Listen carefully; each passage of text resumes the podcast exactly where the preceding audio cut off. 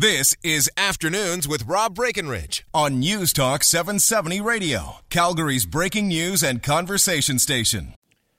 All right, welcome back. 234, Rob Breckenridge with you. Angela Kokott will be in after 3 o'clock today.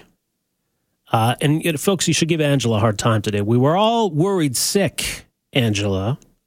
If you're not going to be around in the morning when the producers call you, you got to tell us where you are. Yeah, we had a moment of panic today. We didn't know where Ange was. She's okay, though. Uh, I don't know what she was up to, by the way. Angela's sneaking around and, you know, who knows what.